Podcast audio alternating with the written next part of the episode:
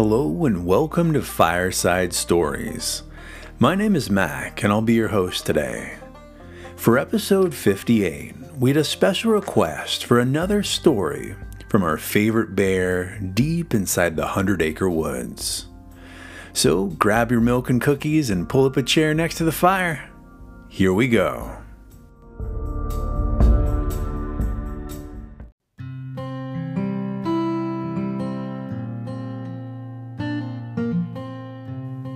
Today's story collection comes from the classic book of Winnie the Pooh by A. A. Milne,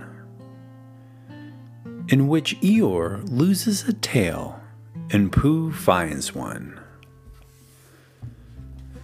The old gray donkey Eeyore stood by himself in a thistly corner of the forest, his front feet well apart, his head on one side and thought about things. Sometimes he thought sadly to himself, Why? And sometimes he thought, Wherefore? And sometimes he thought, Inasmuch as which? And sometimes he didn't quite know what he was thinking about. So when Winnie the Pooh came stumping along, Eeyore was very glad to be able to stop thinking for a little in order to say, How do you do? in a gloomy sort of manner. And how are you? said Winnie the Pooh. Eeyore shook his head from side to side. Not very how, he said. I don't seem to have felt at all how for a long time. Dear, dear, said Pooh, I'm sorry about that. Let's have a look at you. So Eeyore stood there, gazing sadly at the ground, and Winnie the Pooh walked all around him once. Why, what's happened to your tail? he said in surprise. What has happened to it? said Eeyore. It isn't there. Are you sure?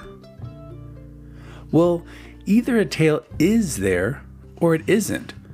You can't make a mistake about it, and yours isn't there. Then what is? Nothing.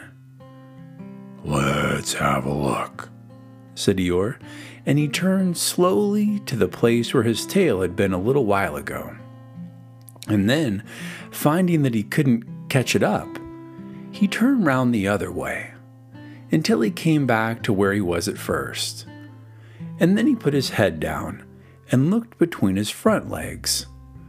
And at last he said, with a long, sad sigh, oh, I believe you're right.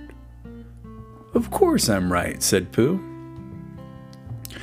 That accounts for a great deal said Eeyore gloomily. It explains everything. No wonder. You must have left it somewhere, said Winnie the Pooh. Somebody must have taken it, said Eeyore. How like them, he added after a long silence. Pooh felt that he ought to say something helpful about it, but didn't quite know what. So he decided to do something helpful instead. Eeyore, he said solemnly, I, Winnie the Pooh, will find your tail for you. Thank you, Pooh, answered Eeyore. You're a real friend, said he. Not like some, he said. So Winnie the Pooh went off to find Eeyore's tail. It was a fine spring morning in the forest as he started out. Little soft clouds played happily in a blue sky, skipping from time to time in front of the sun as if they had come to put it out, and then sliding away suddenly so that the next might have its turn. Through them and between them, the sun shone bravely, and a copse which had worn its furs all the year round, seemed old and dowdy now, beside the new green lace which the beeches had put on so prettily. Through copse and spinney marched the bear, down open slopes of gorse and heather, over rocky beds of streams, up steep banks of sandstone into the heather again, and so at last tired and hungry, to the Hundred Acre Wood. For it was in the Hundred Acre Wood that Owl lived. And if anyone knows anything about anything, said Bear to himself, it's Owl who knows something about something, he said. Or my name's not Winnie the Pooh, he said. Which it is, he added. So there you are. Owl lived at the Chestnuts, an old world residence of great charm, which was grander than anybody else's, or seemed so to Bear, because it had both a knocker and a bell pull. Underneath the knocker, there was a notice which said, Please ring if Runcer is re- required. Underneath the bell pull, there was a notice which said, Please knock if a runcer is not requid. These notices had been written by Christopher Robin, who was the only one in the forest who could spell. For Owl, wise though he was in many ways, able to read and write and spell his own name, W O L, yet somehow went all to pieces over delicate words like measles and buttered toast. Winnie the Pooh read the two notices very carefully, first from left to right, and afterwards, in case he had missed some of it, from right to left. Then, to make quite sure, he knocked and pulled the knocker, and he pulled and knocked the bell rope, and he called out in a very loud voice, Owl, I require an answer. It's Bear speaking and the door opened, and Owl looked out. Hello, Pooh, he said. How's things? Terrible and sad, said Pooh, because Eeyore, who is a friend of mine, has lost his tail, and he's moping about it. So could you very kindly tell me how I could find it for him? Well, said Owl, the customary procedure in such cases is as follows. What does crustamony proceed cake mean? said Pooh. For I am a bear of very little brain, and long words bother me. It means the thing to do. Oh, as long as it means that, I don't mind, said Pooh humbly.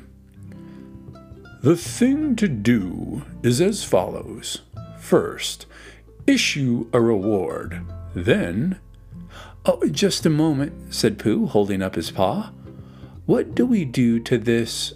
What were you saying? You sneezed, just as you were going to tell me. I didn't sneeze. Yes, you did, Owl. Excuse me, Pooh. I didn't. You can't sneeze without knowing it. Well, you can't know it without something having been sneezed. What I said was first, issue a reward. You're doing it again, said Pooh sadly. A reward, said Owl very loudly we write a notice to say that we will give a large something to anybody who finds Eeyore's tail. I see, I see. Pooh nodded his head. Talking about large somethings, he went on dreamily. I generally have a small something about now, about this time in the morning. He looked wistfully at the cupboard in the corner of Owl's parlor, just a mouthful of condensed milk or whatnot, with perhaps a lick of honey. Well, then, said Owl, we write out this notice and we put it up all over the forest. A lick of honey, murmured Bear to himself, or, or not, as the case may be. And he gave a deep sigh and tried very hard to listen to what Owl was saying.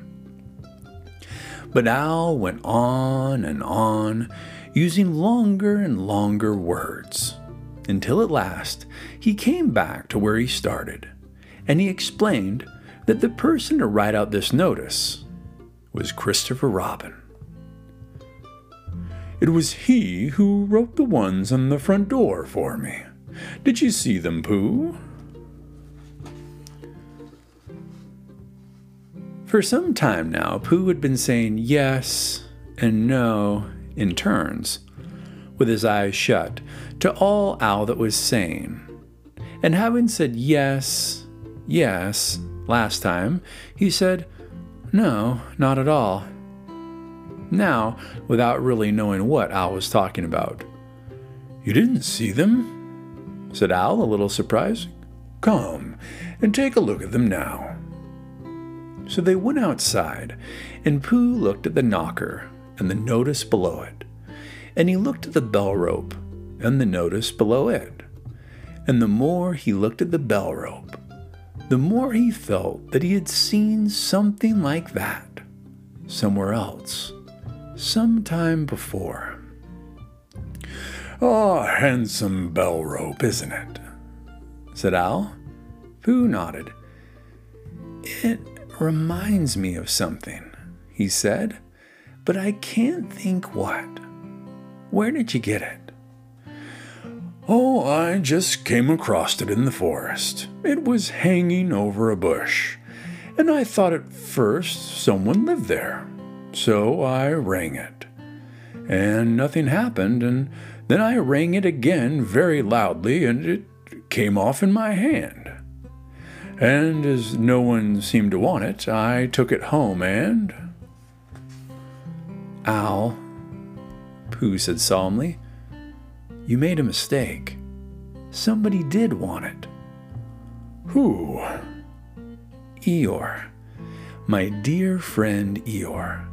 He was. he was fond of it. Fond of it? Attached to it said Winnie the Pooh sadly. So, with these words, he unhooked it and carried it back to Eeyore. And when Christopher Robin had nailed it on in its right place again, Eeyore frisked about in the forest, waving his tail so happily that Winnie the Pooh came over all funny, and he had to hurry home for a little snack of something to sustain him and wiping his mouth half an hour afterwards, he sang to himself proudly. Who found the tail? I, said Pooh, at a quarter to two. I found the tail. Only it was a quarter to eleven, really.